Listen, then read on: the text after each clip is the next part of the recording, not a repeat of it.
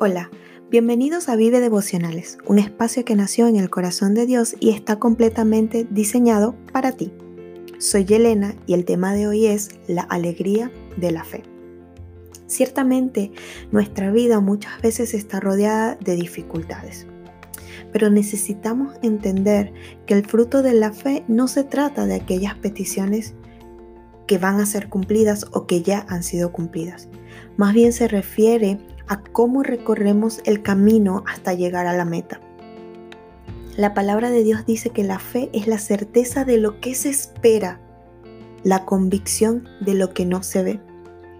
La fe es algo que se aprende y se practica todos los días. Al principio quizás nuestra fe pueda parecer que tiene el tamaño de un grano de mostaza. Pero ¿alguna vez has visto de qué tamaño es el árbol que crece de esa pequeña semilla? Es impresionante.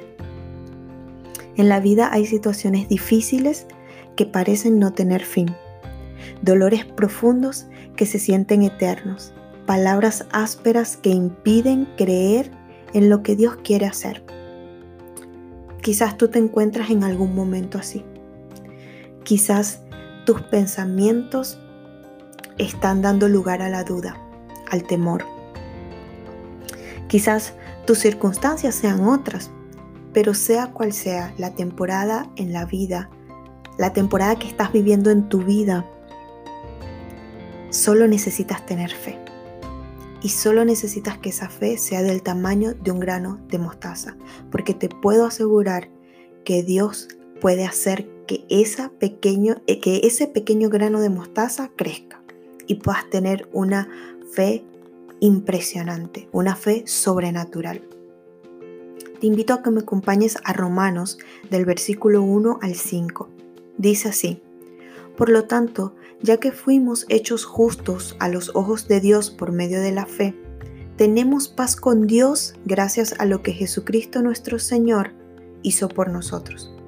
Debido a nuestra fe, Cristo nos hizo entrar en ese lugar de privilegio inmerecido en el cual ahora permanecemos y esperamos con confianza y alegría participar de la gloria de Dios.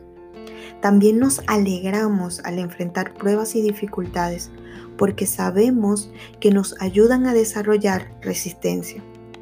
Y la resistencia desarrolla firmeza de carácter y el carácter fortalece nuestra esperanza segura de salvación. Y esa esperanza no acabará en desilusión, pues sabemos con cuánta ternura nos ama Dios, porque nos ha dado el Espíritu Santo para llenar nuestro corazón con su amor. Le pido a Dios que pueda revelar cuánto amor y ternura hay en estos versículos, cuánta verdad hay y que estos versículos puedan ser un bálsamo de paz y de tranquilidad a tu corazón.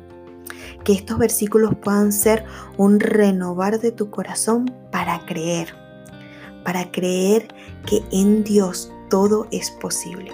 En Dios y con Dios todo es posible.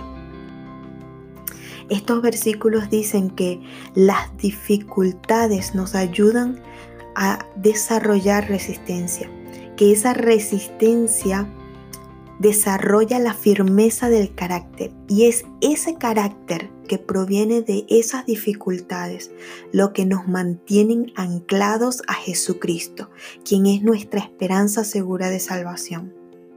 Y déjame decirte que Jesucristo no desilusiona. Él nunca va a desilusionarte. Así que este es el tiempo de creer, es el tiempo de confiar, es el tiempo que recuerdes y reconozca la firma de Dios, la firma del amor de Dios en tu corazón a través del Espíritu Santo. Es impresionante, es maravilloso, es asombroso. Dios está dispuesto, Él está disponible y solo quiere que tú puedas reconocer su poder en tu vida. Que puedas creer en que Él puede abrir puertas que nadie puede cerrar y cierra puertas que nadie va a poder abrir. Este es el tiempo donde Él va delante de ti como, como un guerrero. y va detrás de ti como tu defensor.